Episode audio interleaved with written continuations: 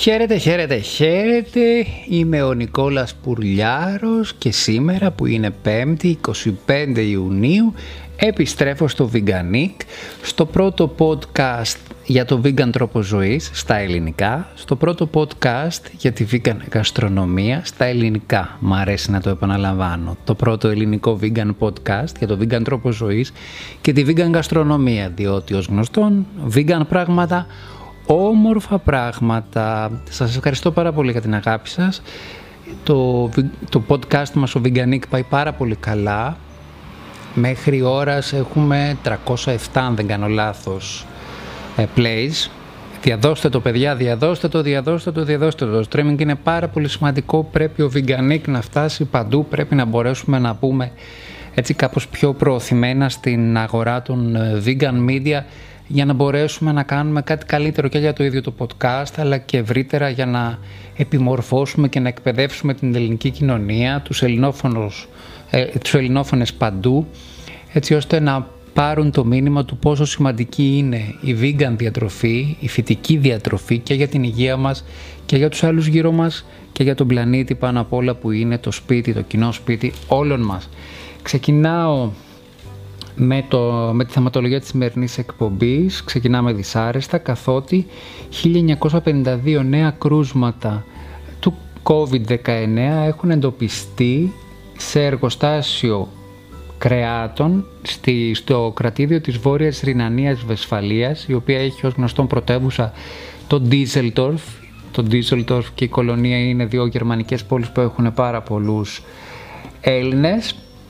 Ε, το θέμα είναι ότι τα κρούσματα είναι πάρα πολλά και αποφασίστηκε σε ομοσπονδιακό επίπεδο από την κυβέρνηση της Γερμανίας το κρατήδιο της Βόρειας Ρενανίας Βεσφαλής να επιστρέψει σε lockdown. Το ενδιαφέρον είναι στο ποιος έχει αυτό το εργοστάσιο. Ο κύριος που έχει αυτό το εργοστάσιο ήταν παλιά και πρόεδρος σε μια ομάδα στη Σάλκια. Λέγεται ε, σε μια ομάδα ποδοσφαίρου. Clemens Tennis, Tennis λέγεται και το εργοστάσιό του, ο οποίος είναι πάρα πολύ πλούσιος, υπολογίζεται ότι ε, κερδίζει κάθε χρόνο περί τα 2-3 εκατομμύρια ευρώ. Η περιουσία του είναι αμύθιτη, σύμφωνα με το περιοδικό Forbes, για τα δεδομένα της Ευρώπης ειδικά. Είναι παντρεμένος, έχει δύο παιδιά, απασχόλησε πρώτη φορά τη δημοσιότητα το 2019 όταν ως πρόεδρος της ποδοσφαιρικής ομάδας της Σάλκια όπως σας είπα έκανε ένα σχόλιο το οποίο θεωρήθηκε ρατσιστικό και πώς να μην είναι. Γύρισε και είπε: Αντί να ανεβάζουμε διαρκώς τους φόρους για την αντιμετώπιση της κλιματικής αλλαγής, καλύτερα να χρηματοδοτήσουμε 20 εργοστάσια ηλεκτρισμού στην Αφρική, έτσι ώστε οι Αφρικανοί να μην κόβουν πλέον δέντρα και να μην κάνουν μόνο παιδιά μέσα στο σκοτάδι. Και φυσικά αυτό τους τύχησε τη θέση του στην Προεδρία της Σάλκη. Προσπάθησε φυσικά να ζητήσει συγγνώμη, έδωσε μια διευκρινιστική εξήγηση που είπε ότι θέλω μια ανοιχτή κοινωνία. Ζητώ συγγνώμη για το σχόλιο που έκανε για το μεγάλο, παιδιών, για το μεγάλο για το σχόλιο που έκανε για το μεγάλο αριθμό των παιδιών στην Αφρική. Ω πρόεδρος της ΣΑΛΚΗ υποστηρίζω 100% τις αξίες του συλλόγου μας κατά του ρατσισμού και των διακρίσεων. Ωστόσο, η Bundesliga ο θεσμός που υποπτεύει το πρωτάθλημα στην Ομοσπονδιακή Γερμανία θεώρησε ρατσιστικό το σχολείο του και τον απέπεμψε. Το εργοστάσιο του έγινε πηγή μόλυνσης για τον κορονοϊό σε πάρα πολλά άτομα όπως σας είπα.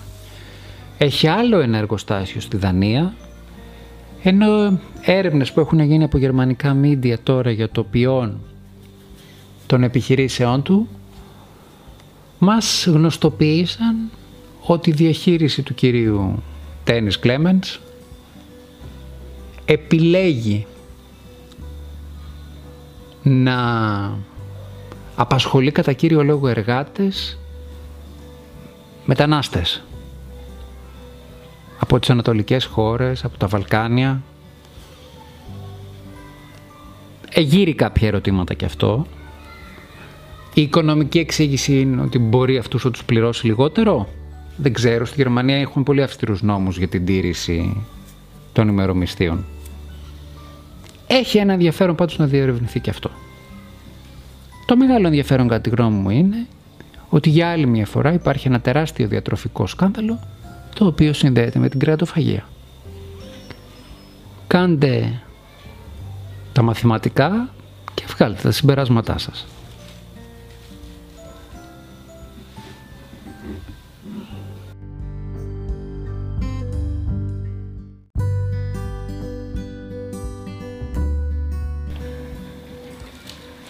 Να μην είμαστε όμως αφοριστικοί, υπάρχουν και καλά νέα και τα καλά νέα μας έρχονται από μια στατιστική μελέτη στο Ηνωμένο Βασίλειο.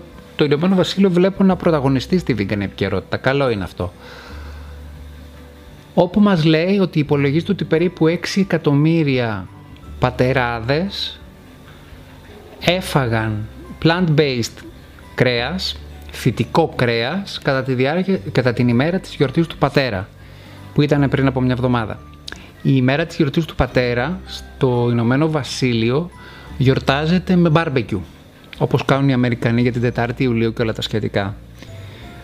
Έρευνες λοιπόν δείχνουν ότι οι πατεράδες οι οποίοι βρίσκονται σε ηλικία από 25 έως 34 έχουν αυξημένο το ενδιαφέρον για τη vegan διατροφή. Περισσότεροι εξ αυτών γίνονται vegan και η κατάσταση αυτή έγινε ακόμη πιο έντονα ε, ενδιαφέρουσα κατά τη διάρκεια της πανδημίας. Η πανδημία και το lockdown, το οποίο στη Μεγάλη Βρετανία ήταν, είναι, εξακολουθούν και έχουν περίεργα πράγματα και είναι σοβαροί, έστρεψε το ενδιαφέρον πολλών στο να πάρουν πληροφορίες και να υιοθετήσουν τη vegan διατροφή. Φυσικά η έρευνα έχει κάποια κενά, δεν ξέρουμε ακόμη το τι θα γίνει, θέλει λίγο να διερευνηθεί το πόσο είναι αυτοί οι οποίοι θα μείνουν στη vegan διατροφή. Πάντως η πανδημία και το γεγονός ότι η κρατοφαγία προκαλεί πανδημίες έβαλε τους ανθρώπους σε σκέψεις και αυτό είναι καλό. Το γεγονός ότι 6 εκατομμύρια μπαμπάδες από το Ηνωμένο Βασίλειο την ημέρα της γιορτής του πατέρα κάναν μπάρμπεκιου με φυτικό κρέας είναι καλό. Πάρα πολύ καλό. Επιπλέον όμως η έρευνα δείχνει και άλλα πράγματα σε παγκόσμιο επίπεδο, ότι έχει αυξηθεί κατά 40% π.χ. Ε, η, vegan, η επιλογή vegan διατροφής σε όλο τον κόσμο από ανθρώπους από το 2014 στο 2019 και ότι πάρα πολλοί νέοι έτσι τις ηλικίες μου, σαραντάριδες και αυτά, έχουν αρχίσει και επηρεάζονται από τους γιους τους, τους millennials και στρέφονται στη vegan διατροφή. Άρα βλέπουμε ότι η πανδημία έκανε τον κόσμο να αρχίσει να στρέφεται προς τη φυτική διατροφή. 6 εκατομμύρια μπαμπάδες την ημέρα της γιορτής του πατέρα ψήσαν φυτικό κρέας. Εξαιρετικά. Άρα βλέπουμε ότι έχει αυξηθεί κατά 40% ο αριθμός των ανθρώπων που κάνουν vegan διατροφή από το 2014 μέχρι το 2019 κάτι κινείται. Κάτι πάει καλύτερα. Και κάτι πρέπει να συνεχίσουμε να αγωνιζόμαστε για να πάει ακόμη καλύτερα.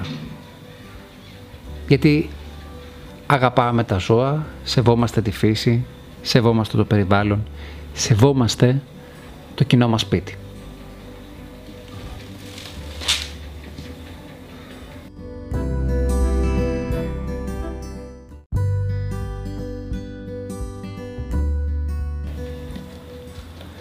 Κάπως έτσι φτάσαμε στο τρίτο μέρος, αυτό που συζητιέται πάντα περισσότερο, γιατί έχει να κάνει με φαγητό, γιατί έχει να κάνει με τη συνταγή που σας δίνω κάθε φορά. Αυτή τη φορά είπα να κάνουμε αποδομημένους γίγαντες. Να κάνουμε κάτι καινούριο.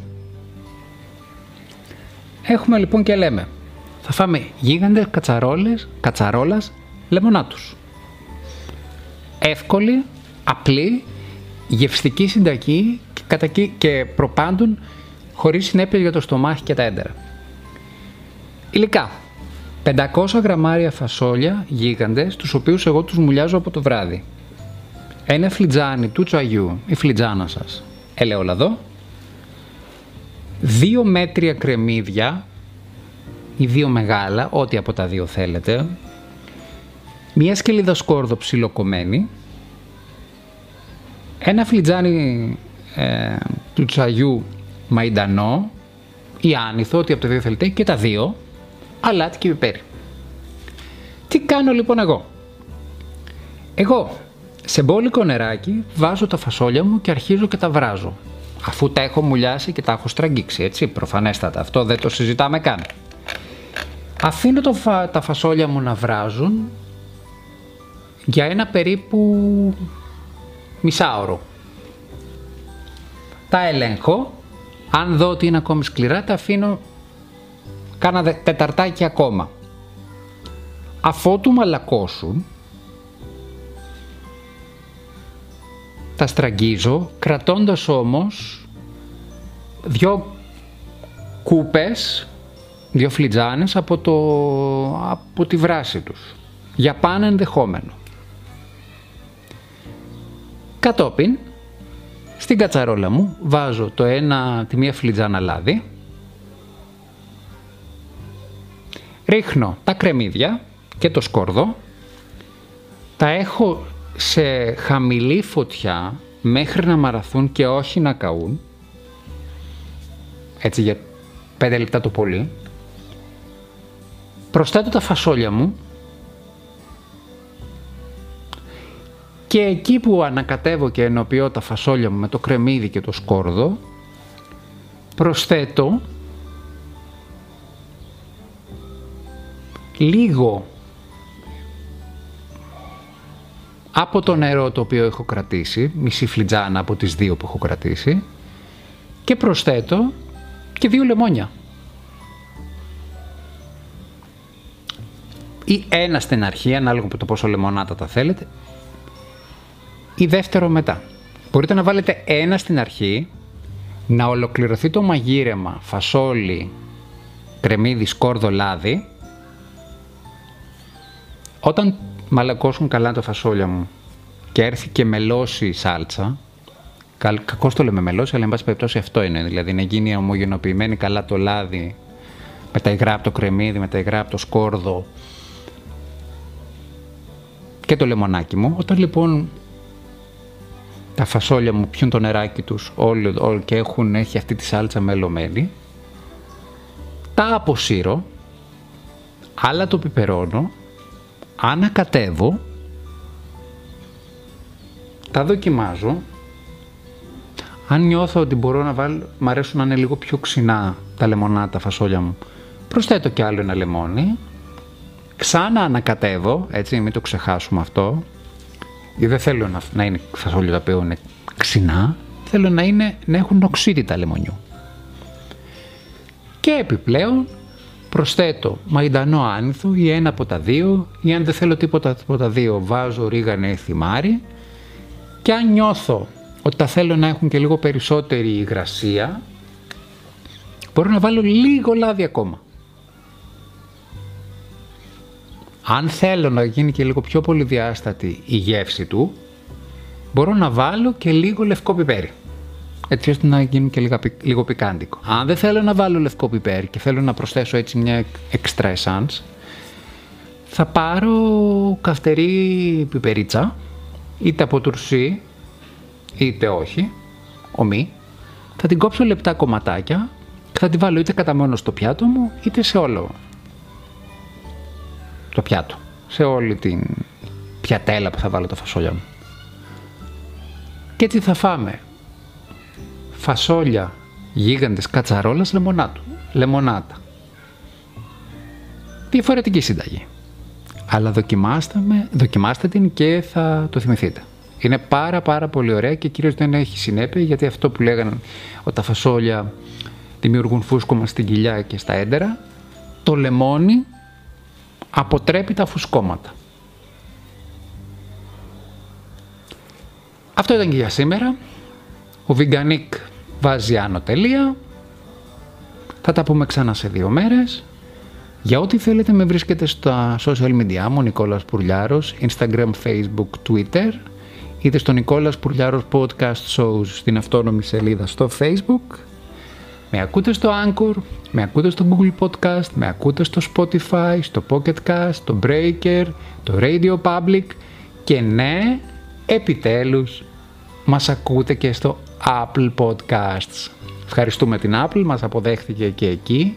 Μεγαλώνει η παρέα. Έχουμε 7η πλατφόρμα τώρα πια. Σας ευχαριστώ πάρα πολύ για την αγάπη σας. Τα λέμε σε δύο μέρες Veganic, το πρώτο ελληνικό vegan podcast για το vegan τρόπο ζωής, το πρώτο ελληνικό podcast για τη vegan γαστρονομία, διότι ως γνωστόν vegan πράγματα, όμορφα πράγματα. Σας χαιρετώ.